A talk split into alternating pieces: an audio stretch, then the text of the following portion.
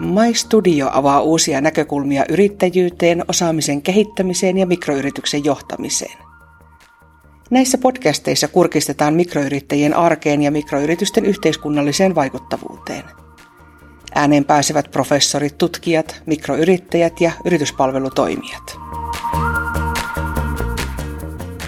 No niin, meillä on tässä yritysten brändejä ja brändäystä esittelevässä podcastissa mukana kaksi versta on yliopistosta, eli terveestinnän professori Erkki Karvonen sekä kauppakorkeakoulun brändimarkkinoinnin professori Saila Saraniemi. Eli vahvaa kotimaista tutkimusosaamista käsiteltävästä aiheesta, ja nyt seuraavaksi soitetaan sitten heille. No niin, nyt meillä onkin langoilla täällä päivän vieraat. Tervetuloa vaan tähän podcastiin mukaan. Ja haluaisitko tähän alkuun kertoa muutaman sanan itsestänne, eli keitä olette ja mitä, että jos Saila voisi vaikka aloittaa.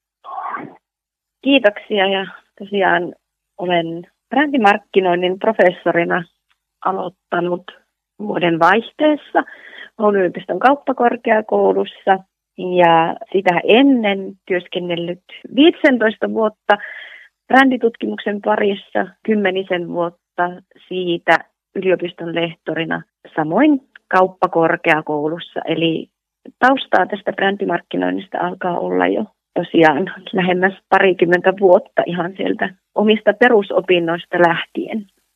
No niin, hyvä. Ja entäpä Erkki puolestaan? No niin, hyvää, hyvää päivää minunkin puolestani ja mukava olla tässä mukana. Itse asiassa olen informaatiotutkimuksen ja viestinnän professori ja korostasin tuota viestintä sanaa, koska se on minun akateeminen tausta, sitten tuommoinen mediatutkimus ja myöskin organisaatioviestinnän tutkimus. Ja olen aikoinaan tehnyt Imagossa väitöskirjan ja sen, sen myötä sitten tosiaan perehtyin näihin brändi- ja maineasioihin myöskin. Ja tässä sivulla sitten tuon tiedeviestinnän maisteriohjelman ohessa sitten on tätä tullut myöskin sitten harrastettua läpi vuosien tätä brändiasiaa. No niin, hyvä juttu. Tässä nousikin nää, näitä eri tavallaan brändin lähikäsitteitä esille tässä Erkin, Erkin esittelyssä. Eli, eli mun mielestä olisikin hyvä, että aloitetaan keskustelu kirkastamalla tätä brändin käsitettä näiden lähikäsitteiden kautta. Eli useinhan niin kuin imago, maine ja brändi katsotaan viittaavan vähän niin kuin samoihin ilmiöihin, niin mitä eroa näillä kolmella termillä on, jos Erkki vaikka jatkaisi tästä?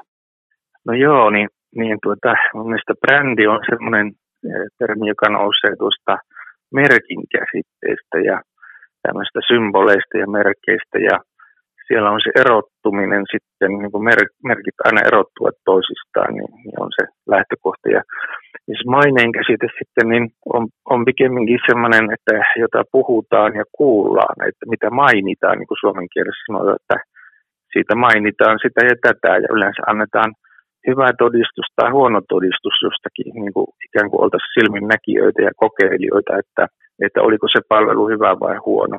Ja sitten imago taas on hyvin visuaalinen termi, että sehän alun alkaen tarkoittaa kuvaa. Latinan imago on sitten kuin kuva. Mutta se on tietysti myös mielikuva, ei ainoastaan tämmöinen visuaalinen ulkoasu. Ja näillä kaikilla periaatteessa voidaan niin kuin lähestyä näitä samoja asioita ja riippuen vähän tutkijasta sitten, niin niin saattaa panna brändin pääkäsitteeksi ja sitten se maine ja imago ja tämmöiset on niin alakäsitteitä, mutta kun toinen panee maineen sitten reputation niin ykköskäsitteeksi ja sen alle sitten on muut, että se riippuu, että keneltä gurulta kysytään, niin mitenkä se menee. Aivan. Miten Saila? No tota, kyllä samoilla linjoilla tietysti. Ehkä lisäisin tuohon vielä identiteetin käsitteen, että minä niin kuin bränditutkijana ajattelisin näin, että brändi tosiaan on se erottumisen väline, mutta siinä on kaksi puolta. Että on imago, eli se, se tosiaan, miltä tuote tai palvelu tai yritys näyttää ulospäin. Ja sitten on tämä identiteettipuoli, joka on enemmän sitten siellä vaikkapa yrityksessä niitä sisäisiä asioita. Ja nämä molemmat vaikuttavat sitten sekä imago että identiteetti siihen, mikä, mikä brändi sitten kokonaisuutena on. Ja maineesta, jos vielä, niin maine on tosiaan sitten tämmöinen pidemmällä aikavälillä syntyvä. Brändillä on maine, juuri niin kuin tuossa Erkki totesi. Se, mikä pidemmällä aikavälillä keskusteluissa vaikkapa syntyy.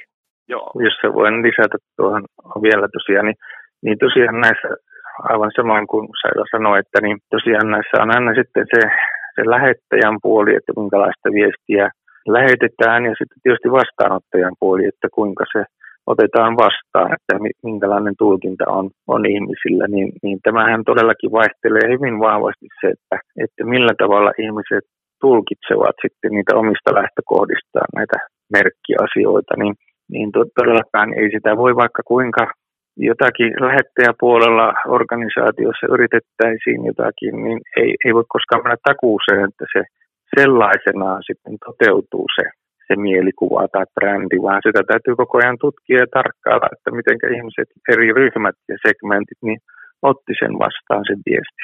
Eli tämmöistä vuorovaikutuksesta hyvin pitkälle kyse, että minkälaiseksi brändi sitten lopulta muodostuu. No niin, hyvä. Tässä onkin tullut nyt monta, monta erilaista puolta brändistä esille. Esimerkiksi se, että, että mistä se koostuu. Tässä on tavallaan mainittu ehkä imago ja identiteetti tämmöisenä asioina. Monesti puhutaan siitä, että brändiin liittyy tämmöiset niin yrityksen arvot ja ehkä, mm. ehkä strategiatkin, niin miten näkisitte, mistä kaikista erilaisista osatekijöistä brändi perustuu?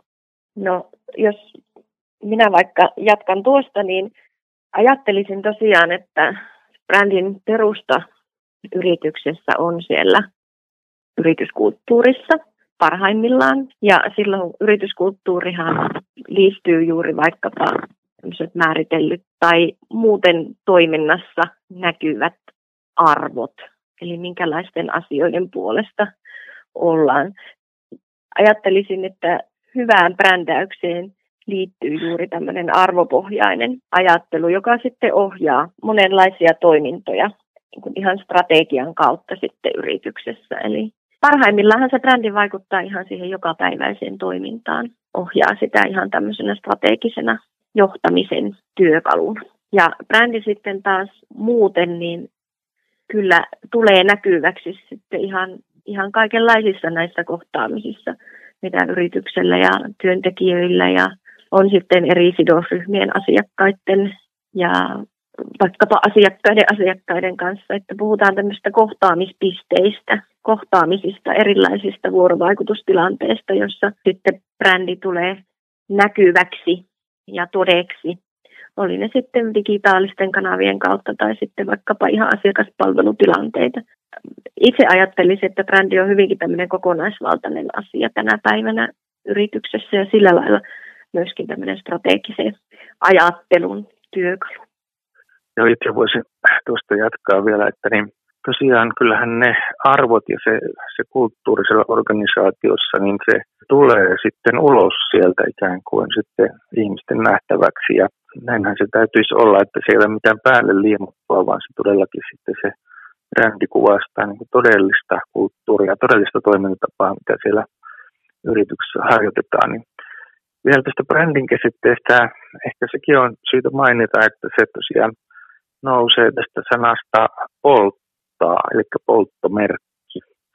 Niin kuin karjaan pistettiin ennen vanhaan sitten polttomerkki, että kenen karjaa se erottuu porukasta. Ja itse asiassa tämä identiteetinkin käsite, niin se on tavallaan se kääntöpuoli tälle erottumiselle, että niin kuin tämä identiteettikortti vaikka ihmiselle, niin sehän erottaa kaikista muista ihmisistä tämän tämän henkilön ja hänet tunnistetaan sitten sen perusteella, että on tämmöisiä tunnistustekijöitä, joilla sitten, sitten välittömästi sitten tunnetaan, että kuka on kysymyksessä. Ja, ja usein nämä brändit, niin saattavat olla esimerkiksi sata vuotta vanhoja, Coca-Colat ja tällaiset, ja sata vuotta on iskostettu ihmisten mieleen sitä brändiä, ja se on se on jo todella arvokasta pääomaa sitten, koska kaikki tietää, kaikki tuntee ja tästä johtuen ei ihan, ihan kevyin perusteen, ei kannata luopua tämmöisestä hyvästä brändistä, vaan se on todellakin arvokas asia ihmisten mielissä.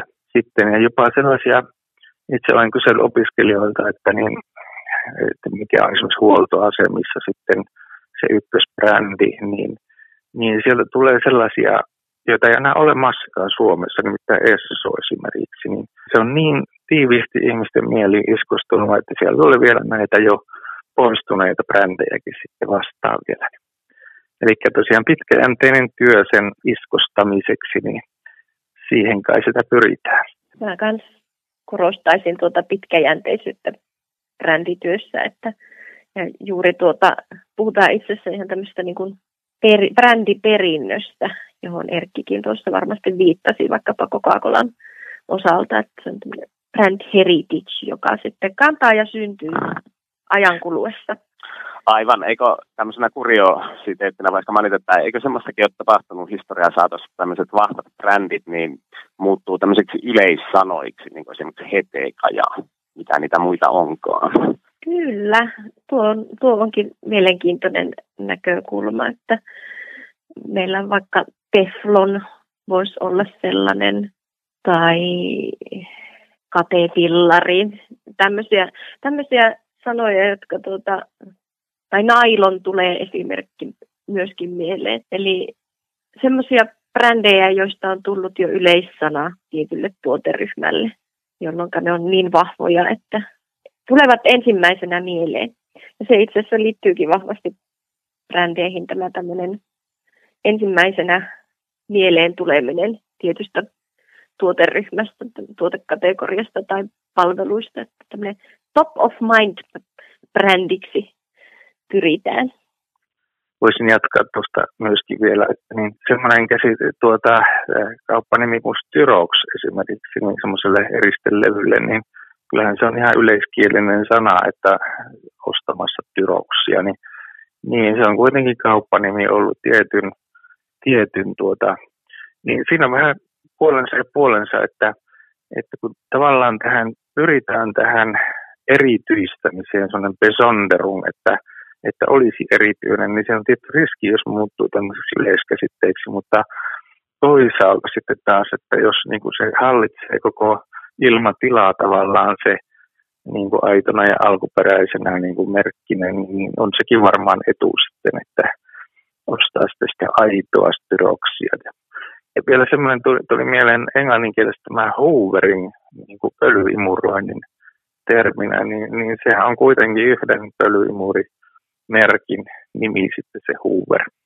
Kyllä, tämä, tämäkin on vähän tämmöinen kaksiteräinen miekka, että, että sille alkuperäiselle brändille se on, voi olla tosiaan tämmöinen riskikin, että siinä tavallaan se brändipääoma vähän vähenee tietyllä tavalla juuri sen yksittäisen alkuperäisen brändin osalta, mutta toisaalta sitten toisaalta tulee sitten koko tuoteryhmän nimeksi. Että tämä, on, tämä on sekä että tilanne hyvin pitkälle.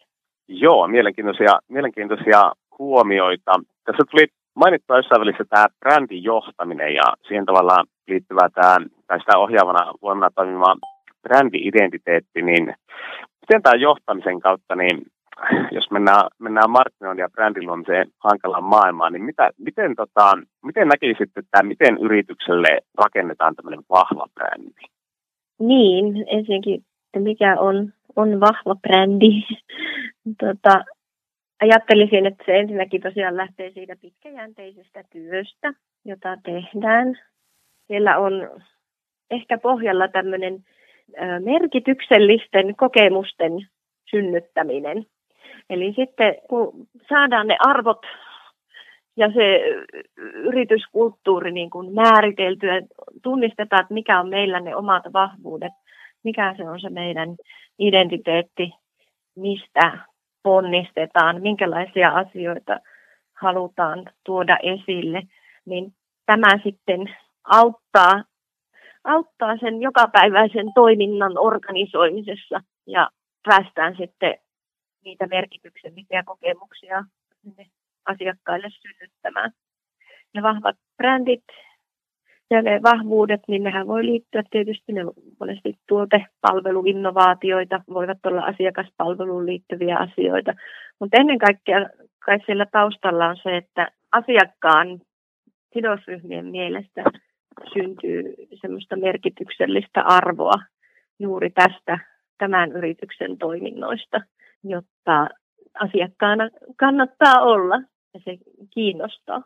Niistä arvoista vielä, niin mä aina ajattelen, että siellä on myös, että ymmärretään, että mikä inspiroi itseään, mikä inspiroi omia työntekijöitä, myös se niin kuin vaikuttaa siellä yrityskulttuurissa. Ja tämä kaikki sitten parhaimmillaan tietenkin näkyy sinne ulospäin.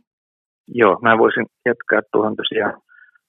Tuli, tuli esiin tuo kouluttajakokemus, niin yksi varmaan brändeihin, tuttuihin, tunnettuihin brändeihin liittyvä kokemus on semmoinen turvallisuuden tunne, että tämä brändi on tuttu, niin kuin joku, joku henkilö, joka on tuttu ja turvallinen ja siihen voi luottaa, että ei ole isoa riskiä ostaa tiettyä merkkiä, niin verrattuna siihen, että meillä on ihan tuntematon semmoinen joku massatuote, niin josta ei tiedä, että onko se enää huomenna olemassakaan, niin onko huoltoa, onko mitään enää sitten. Vaikka se olisikin edullinen, niin kun ostaa jotain kanonia vaikka, niin tuota, sitten tietää, että se on ollut kauan olemassa, se on niin kuin näitä ykkösbrändejä, niin on todennäköistä, että se, se niin kuin on vielä huomennakin olemassa ja palvelut pelaa, huolto pelaa, kaikki pelaa sitten vielä jatkossakin. Että tämmöistä turvallisuutta siinä ostetaan brändissä myös.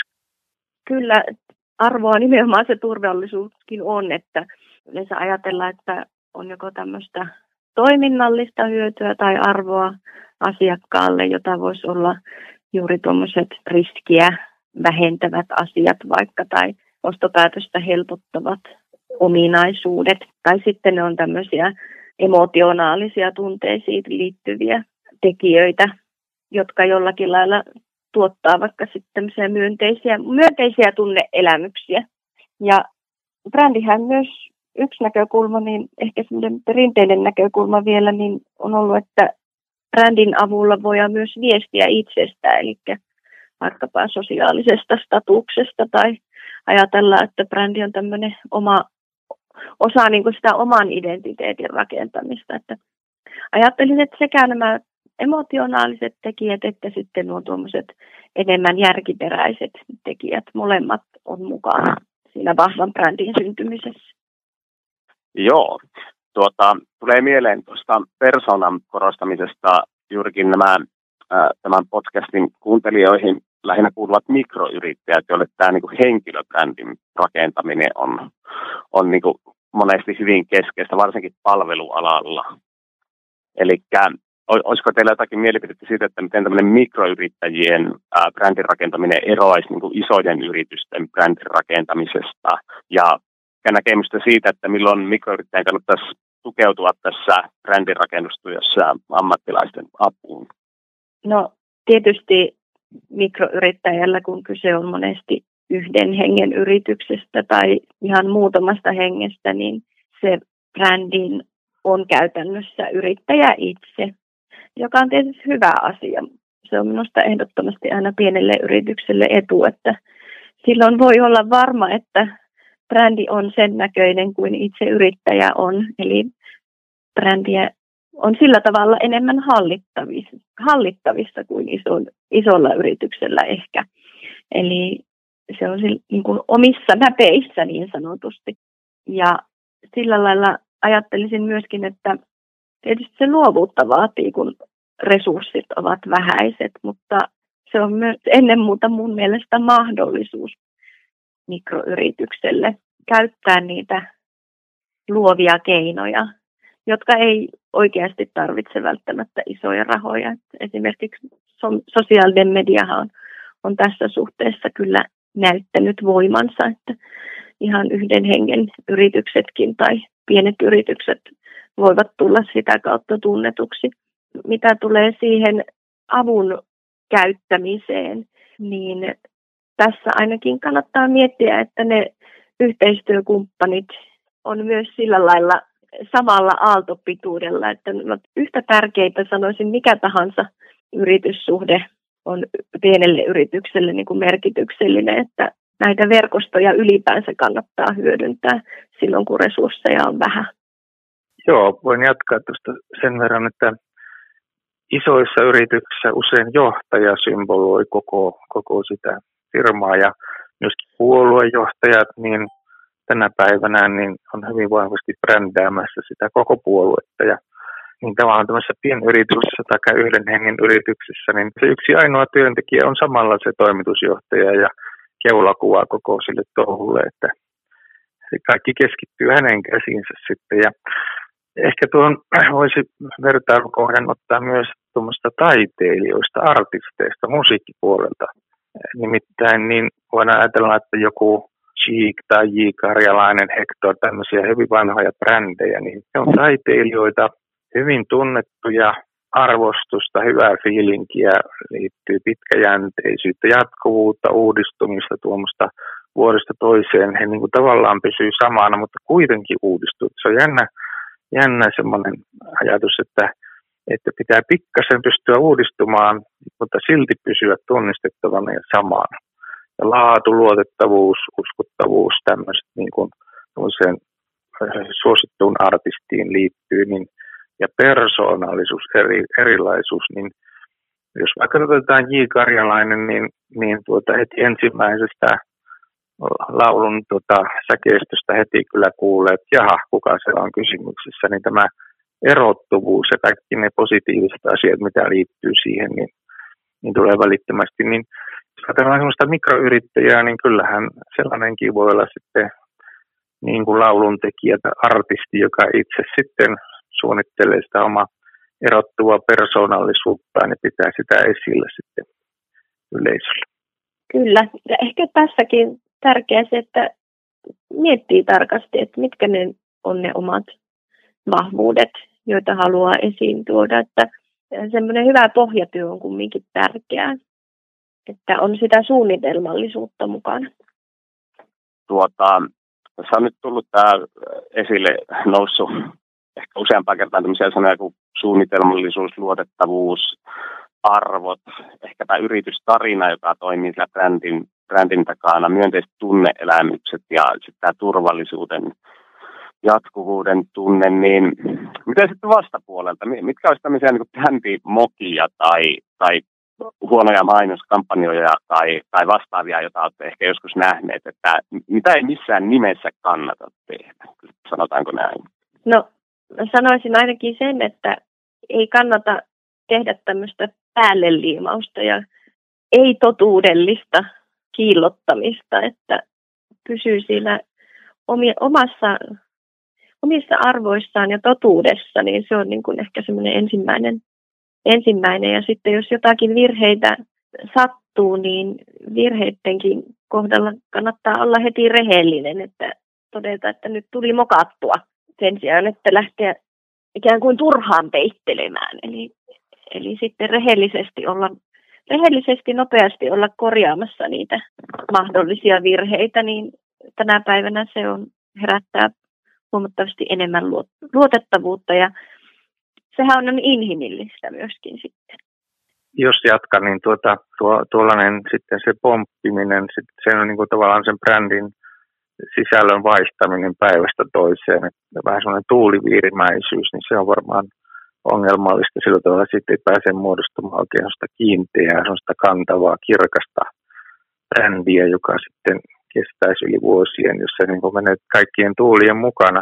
Tietysti se jonkin verran pitää mukautua, mutta että jos se muuttuu totaalisesti, niin siinä on iso ongelma sitten. Ja, ja tämä mainostuksessa myöskin, niin on ongelma, kun nykyään hyvin paljon tämmöistä advertising, että semmoista hyvin outoa mainontaa, että se niin kuin, tuntuu, että se pääpointti on olla niin outo ja erilainen, että kaikkein turtunut yleisö niin sitten herää henkiin ja katsoo, että mitä, mitä ihmettä tässä mainostetaan. Useinhan ei selviä edes, että mitä mainostetaan, että se se vasta hyvin lopussa ehkä ilmenee, että mitä se koski ylipäänsä se mainos. Niin mainostoimistot tietysti on ammattilaisia, mutta heidän intressissään on se huomion maksimoiminen.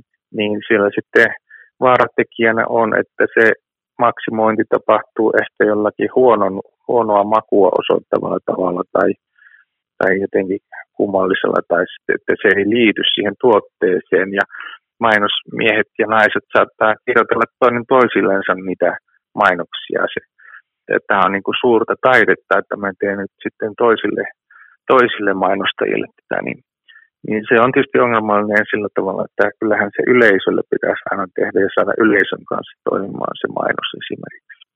Pitkäjänteisyys tässäkin, että tosiaan sieltä omasta identiteetistä lähtevä tekeminen, niin kannattaa muistaa Että brändin rakentaminen tai brändääminen niin ei tosiaankaan ole vain mainostamista. Että se ehkä on niin kuin semmoinen tärkeä huomio. No niin, nyt päästään tavallaan tämmöisiin huomioihin, mitä, mitä mikroyrittäjänkin kannattaa muistaa oman brändin tekemisestä. Niin ehkä tähän loppuun voitaisiin sitten tälleen Alexander Stuppin hengessä ottaa tämmöinen top kolme tärkeintä asiaa, jota mikroyrittäjän kannattaa muistaa omaa brändiä rakentaessaan. Aloittaako vaikka Erkki?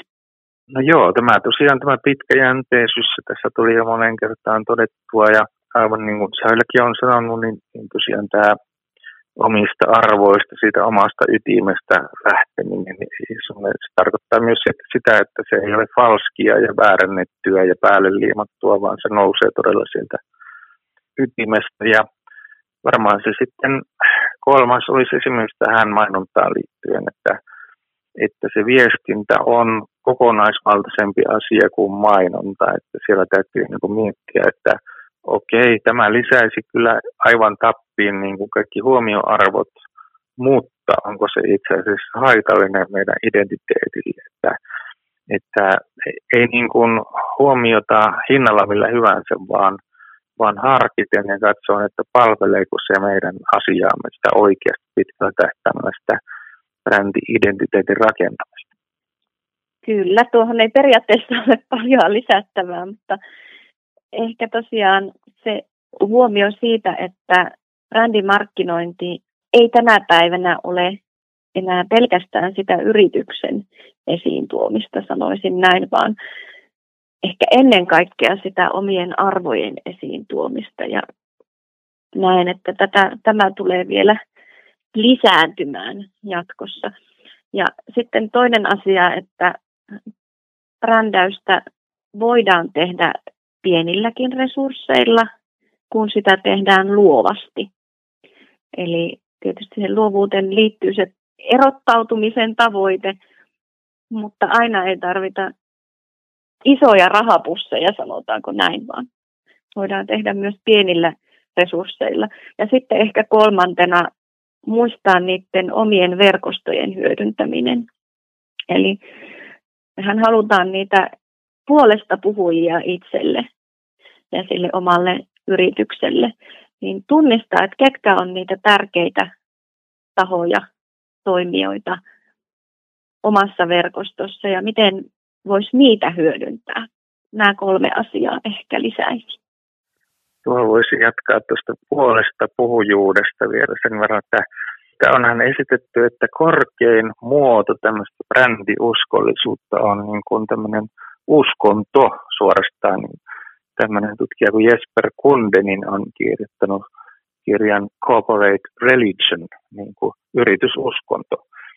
Niin hän, hänellä on esimerkkinä tämä Harley Davidson moottoripyörä, joka on kulttiesine ja, ja tämä brändi on, on todella arvostettu ja nämä, jotka sitten sitä kannattavat ja sen puolesta puhuvat, niin on tavallaan niin kuin joku uskonnollinen kultti sitten, jotka jotka palvovat tätä ja, ja se yhteisöllisyys muodostuu sen ympärille ja niin päin pois. Että se, on, se on kaikkea muuta kuin tavallinen moottoripyörä, jolla ajetaan niin pisteestä A pisteeseen B, vaan on se jotakin suunnattomasti arvokkaampaa. Ja ilmeisesti Apple, Apple tuota, tuotteet, niin puhelimet ja muut, niin on onnistunut tähän samaan suuntaan, että se on jo se on niin tärkeä asia omaa identiteettiä, että ei voisi vaihtaa Applesta toiseen ja on valmis maksamaan siitä kaksi kertaa enemmän kuin tavallisesta puhelimesta, niin, niin to, tosin laatuakin sitten varmaan siihen saa, mutta aina voi kysyä sitäkin, että,